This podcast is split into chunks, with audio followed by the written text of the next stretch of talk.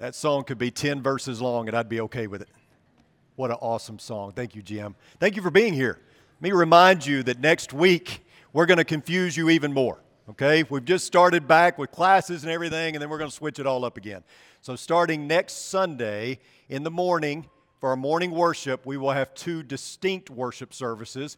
We're going to take the concurrent uh, model that we have now and just spread it out a little bit. Uh, no more racing down the hall. So uh, 8:15 will be first service, and then we will have our Bible classes, and then we will have the 10:30 service. Okay. And I say two, two distinct services. I don't mean that they will be different in any way. They'll be the same. In fact, for the first few weeks, we're going to wear our song leaders out and have them lead both of them. So um, we just want to get it off the ground and make sure it goes smoothly. And both services will be identical. We've sent out a survey. Hopefully, you got that and you answered that through Elexio. You know, just kind of talking about which service you might attend. We're not trying to, you know, pin you to one. We're just trying to get an idea. Uh, obviously, we'd like to have a decent split. So, uh, hopefully, you're looking forward to that next week. If you have any questions about that, call the office this week. We can help you. Um, also, tonight was going to be a night where I was going to have Britt Farmer here and I was going to interview him. Britt Farmer's the preacher at West Freeway where they had the church shooting recently. And he was going to be here and we were going to talk about some things tonight. But because of COVID, that, that's not going to happen. So Instead, since there is an opening tonight, and me instead of me preaching, I'm going to get David Lopez to do our sermon tonight. So our new university minister is going to preach tonight, and you'll want to be here for that because he is really awesome, and you're going to love that message that he delivers. Um, there was a gentleman who died, and he went to the pearly gates, and Peter was standing there, and Peter uh, looked him up and down, looked at his files, and said, uh, "We don't have any record of you being here. supposed to be here." So he sent him down to hell. And the angel of the devil says, uh, Yeah, not supposed to be here either. So he sends him back up to heaven. And so he gets to the pearly gates again, and Peter looks through his files and everything, and he says, uh, Actually, we're showing that you're not supposed to be here for another 11 years. Who's your doctor? You know, the question for now and for all eternity is not who is your doctor, but who is your Savior? And we all know the answer to that question, right? Who is your Savior? Well, it's Jesus Christ, obviously, right? Or is it? Look with me at John chapter 19 and verse 30. Therefore, when Jesus had received the sour wine, he said, It is finished, and he bowed his head and gave up his spirit. Let me ask you, what is the it? When he says it is finished, what's the it? What's he referring to? Well, he's referring to the perfect and sinless sacrifice, right? The atonement for our sins. It was completed. Jesus had died on the cross the way it was supposed to be, right? It was finished. In his dying breath, Jesus said it. But we don't always act like it's finished, do we? I mean, we do it subconsciously. We don't mean anything by it, but there's this there's this feeling within us all, I think, that we've got to help Jesus out a little bit. You know, uh, we feel like maybe there's more I need to do. Maybe if I could just do more, I could merit this in some way, shape, or form. So when we say things like, well, I just, I don't feel forgiven, or I, I, I feel like I just need to do more, I hope I've done enough, what are we really saying? Maybe we're saying that we don't truly believe that it is really finished. And listen, I'm preaching to myself here because I, I, struggle with this mightily sometimes. I know I shouldn't. I know what I should be believing and doing, but yet it's still difficult, right? I, I feel like sometimes I've got to help Jesus finish my salvation, right? That I've got to somehow help him out. But what can I do anyway, right? What can any of us do to bring about our own salvation?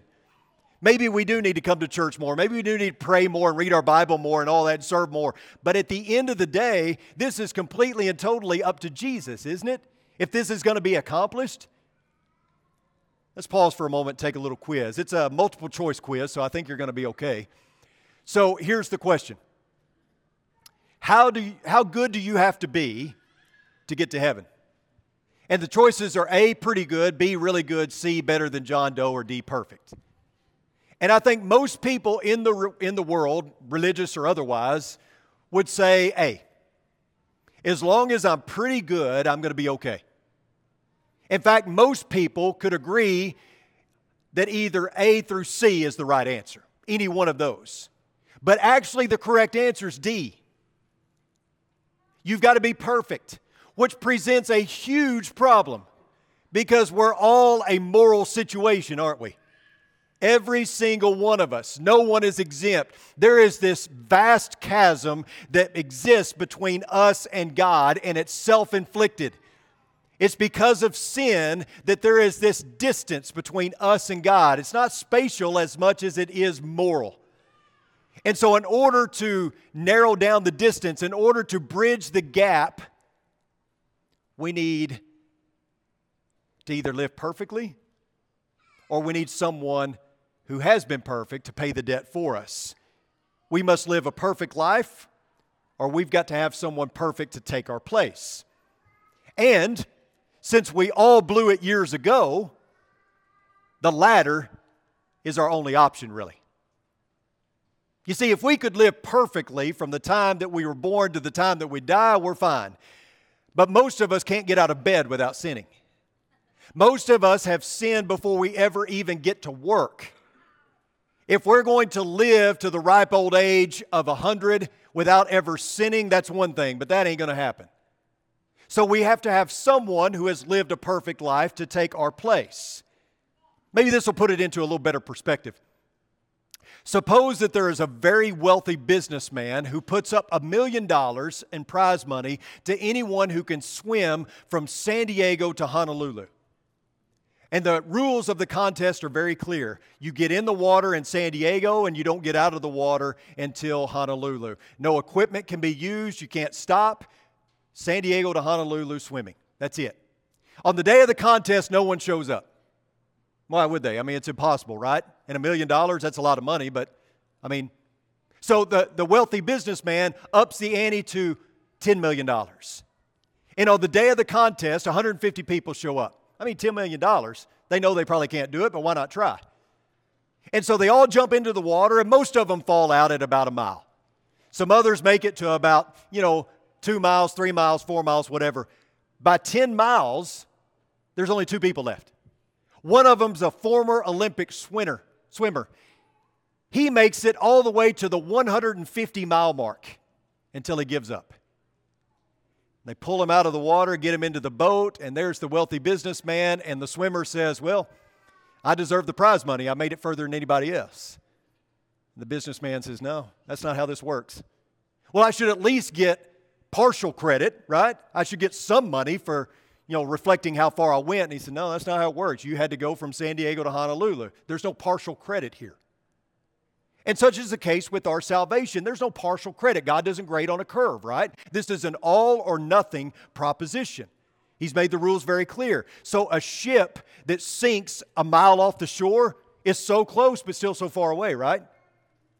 I mean, close may count in horseshoes and hand grenades, but not when it comes to our spirituality, not when it comes to eternity. Somebody who misses the bullseye by that much still misses it completely. The basketball player that rims out the last second shot, his team still loses. So there is no points for getting close. When we look at our salvation, when we look at what it means to be a disciple, there is no partial credit. Discipleship and thus eternity is all or nothing. But as sad and gloomy as all that sounds, it absolutely doesn't have to be that way. No one has to live in fear of being late to the party or just missing out on the festivities. And the reason why is because we serve a God who delivers, He always has. In fact, let's go back to the Old Testament and look at one of the greatest deliverers. And I'm not talking about David or Moses. I'm actually talking about Esther. Here's the cliff notes on the story of Esther. Cyrus, the Persian king, allowed the Jews to return to Jerusalem in approximately 538 BC. So the story of Esther takes place around 50 years after that incident. There are still many Jews that remained in exile, and the story of Esther begins with the king throwing a feast that lasted six months. Actually, feast would not be a correct term to apply here. it was a bunch of drunken idiots sitting around acting like drunken idiots. And so during the course of this feast, the major drunken idiot, the king, decides that he wants to bring out his wife and parade her around naked so everyone can see and reflect on her beauty. And she refuses. Good for her, right? But this means that she loses her place in the royal line. She is no longer queen. And so the king comes up with a plan. He's going to bring in all the virgins into his harem, and he's one by one going to rob them of their virginity, and that's how he is going to pick the next queen. Then we see that's how Esther arrives on the scene. But it wasn't all terrible. God was at work in the life of Esther just like he was with Joseph and Daniel. Esther has God with her and she rises to a place of prominence. That's just the beginning of her story, though. The king promotes a man by the name of Haman to be leader over all the princes. All the king's servants are to bow down and pay homage to Haman. But there was one man who refused. His name was Mordecai. Mordecai had always been one that just goes along to get along. He never caused a fuss. He never brought attention to himself, but this was enough. He couldn't go here. He couldn't bow down to Haman because Mordecai was a Jew. He had his own king. He wasn't Persian. He wasn't going to bow down to any, any Persian royalty. He had a king. And obviously, this caused a big rift. Haman was not happy. The egotistical Haman decided that he would kill all the Jews in the kingdom and you look at Esther chapter 3, starting in verse 8, it says, Then Haman said to King Ahasuerus, There is a certain people scattered and dispersed among the peoples in all the provinces of your kingdom. Their laws are different from those of all other people, and they do not observe the king's laws, so it is not in the king's interest to let them remain. If it is pleasing to the king, let it be decreed that they be destroyed. And I will pay 10,000 talents of silver into the hands of those who carry on the king's business to put into the king's treasuries. Well, Esther finds out about Haman's plan and she is distraught, to say the least. She's a Jew as well. And Mordecai is her cousin who helped raise her. So obviously, she is gravely concerned, and it's in the midst of her anguish that Mordecai sends her a message. It reads like this Then Mordecai told them to reply to Esther, Do not imagine that you are in the king's palace that you in the king's palace can escape any more than all the Jews. For if you remain silent at this time, relief and deliverance will arise for the Jews from another place, and you and your father's house will perish. And who knows whether you have not attained royalty for such a time as this? That's the signature line of Esther. Many sermons have been done on for such a time as this. But I want you to understand there's a whole lot more to the story of Esther than just that tagline. That is, though, the kickstart to her redemptive work. Esther plans a banquet Haman once again runs into Mordecai, Mordecai, and of course, Mordecai does not bow down. He refuses to do so, and this infuriates the egotistical Haman. And so he has the gallows prepared so that Mordecai can be hanged. But during this time, the king pulls out the chronicles and he begins reading them and remembers that Mordecai had saved his life. But he remembers that Mordecai was never really properly honored for that. And so he decides to have a parade for Mordecai, to celebrate Mordecai, to put a royal robe on him. And guess who's going to be the organizer of this event? Haman. That's got a sting, right? And so the parade happens, all this, there's a banquet, and after serving king, the king and Haman some wine, here's what happened. Esther chapter 7, starting in verse 2, it says, And the king said to Esther on the second day also, as they drank their wine at the banquet, What is your petition, Queen Esther? It shall be granted you. And what is your request? Even to half of the kingdom it shall be done. Then Queen Esther replied, If I have found favor in your sight, O king, and if it pleases the king, let my life be given me as my petition and my people as my as my request. For we have been sold i and my people to be destroyed to be killed and to be annihilated. Now if we had only been sold as slaves men and women i would have remained silent for the trouble would not be commensurate with the annoyance to the king. Then king ahasuerus asked queen esther who is he? And where is he? Who would presume to do thus and esther said a foe and an enemy is the wicked haman Then Haman became terrified before the king and queen. So, long story short, the king becomes angry with Haman. Haman grovels. The king will hear none of it and has him has Haman hanged in the very gallows that he had prepared for Mordecai. Here's why I recount the story of Esther. Because the major theme is one of deliverance. Many read this story and they say, well, yeah, I mean, for such a time as this, right? We can all be an Esther. We can all be a deliverer. No, that's not the point. No, the point is, if we were living in that day and age, we would probably be one of the Jews, fearful that their life was going to end at the hands of the king, hoping and praying that someone would step up and deliver us. That's all the Jews could do in this story, is just hope and pray that God would raise someone up. Mordecai believed that God would even if it wasn't Esther. Notice verse 14 of chapter 4 For if you remain silent at this time, relief and deliverance will arise for the Jews from another place, and you and your father's house will perish. Even if Esther didn't do something, Mordecai had full faith and trust that God was going to act because God is a God of deliverance, always has been, always will be. So whether it's Moses or Joshua or David or Esther, God is going to deliver. And Esther points forward to who? To our deliverer, to the Messiah. I mean, consider her story in light of our story. God raised her up to save the people. She was willing to sacrifice her own life on behalf of the people. Because she was willing to die on behalf of the people, the enemy was defeated and God's people gained life and glory. We're not unlike the Jews of Esther's day. We are scattered throughout the world. We are living in our own kingdom, but we're also living in this kingdom. And sometimes this kingdom that we're living in that runs parallel with our kingdom asks us to bow down, and we don't bow down. We refuse to. And that may bring persecution, right? And so, like the Jews, we need a deliverer. And we have a deliverer. A deliverer has been raised up, the enemy has been defeated. We will live on in glory, right?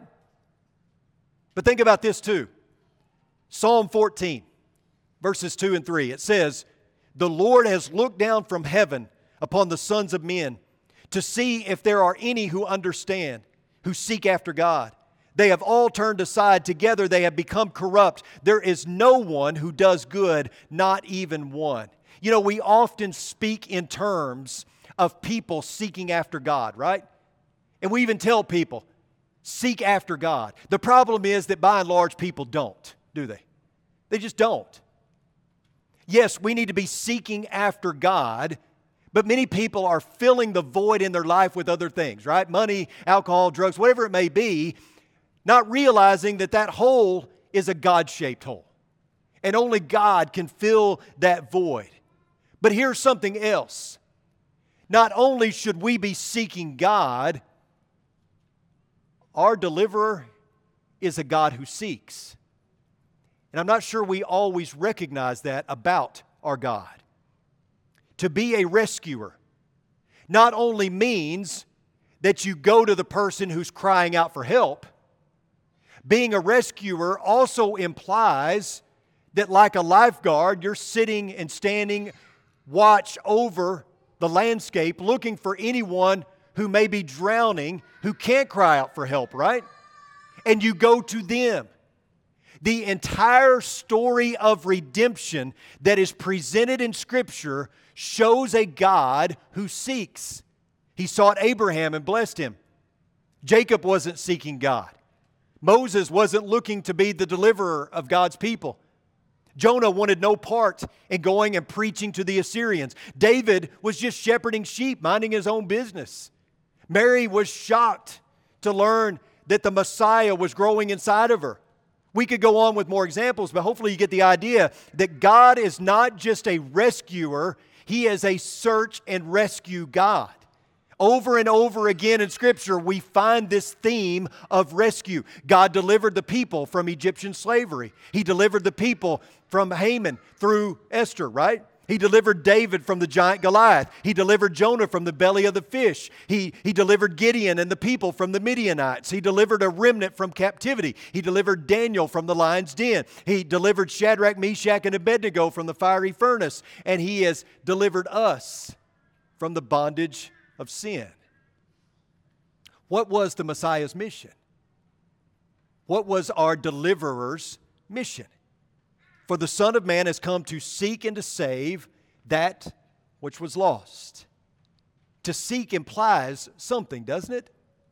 It implies intent and purpose. It speaks of a diligent searching after, leaving, leaving no stone unturned. God's great search and rescue mission culminated in sending His Son to go after straying and lost sheep. And when He finds them, He makes them whole. He washes us clean. And, and why does all that matter? Well, because we're cleansed of our sins, right? And then now we're going to go to heaven. Yes, but there's even more to it than that. It means that a sinful and unholy people can draw near to a perfect and holy God. That we can come into the presence of God without being fearful. Not only do we have the forgiveness of sins, which is a great blessing for sure, but even greater still is the blessing of being able to stand in the presence of God. Therefore, brethren, since we have confidence to enter the holy place by the blood of Jesus, by a new and living way which He inaugurated for us through the veil that is His flesh.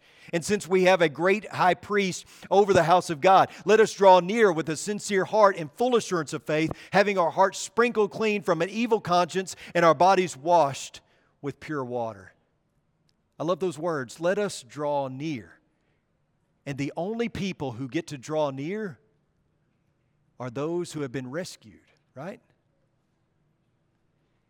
I vividly remember September the 11th, 2001, and many of you do as well. I remember what I was doing that day. memory is etched in my mind. I was at work. I went home for lunch and I watched those images play out on TV. Those planes flying into the Twin Towers the tower set ablaze and then eventually toppling to the ground. All the footage at ground zero of the, of the rescue workers seeking and saving those who were lost in the rubble. One of the one of the pictures that is burned into my memory, and they didn't show it very long because there was public outrage, but you might remember that there was a picture, one in particular, of someone who actually jumped to their death from like the 105th floor. Actually, there were about 200 people who did that. They had the difficult decision to make whether to be incinerated by the fire or jump. Either way, they were going to die. Do you want to be burned up or do you want to just jump from 100 stories and die that way? And you think, well, okay, so this is the point in the lesson where Chris says, don't be incinerated, don't be burned up, jump into the arms of Jesus where he's there ready to catch you, right? No, that's not the point. Not at all. I, think about those images. I think about those who didn't necessarily jump, but there were, there were many who, were, who could be seen hanging out the window waving a white flag or a white cloth indicating that they needed rescuing. And I think about those images and I think, did those people who jumped have a rescuer? Did they have a deliverer? I mean, spiritually speaking. Because that would make it a, just a little bit better, right? If they had been washed in the blood of Jesus, jumping to their death, I mean, still traumatic, still horrific. Did they have that rescuer? And so I asked the question this morning Have you been rescued? And I want to encourage you if not, jump now. Do it now. This morning, wave the white flag. Totally and completely surrender now while you have options. There is no excuse for anyone to leave here this morning without hope. Why would you play Russian roulette with your soul? If you know what you need to do, do it. If you're ready to take the next step, if you're ready to study the Bible with someone, if you're ready to put on Christ in baptism, wave the white flag this morning. Jump now. Do something. Let's pray. Dear Heavenly Father, thank you.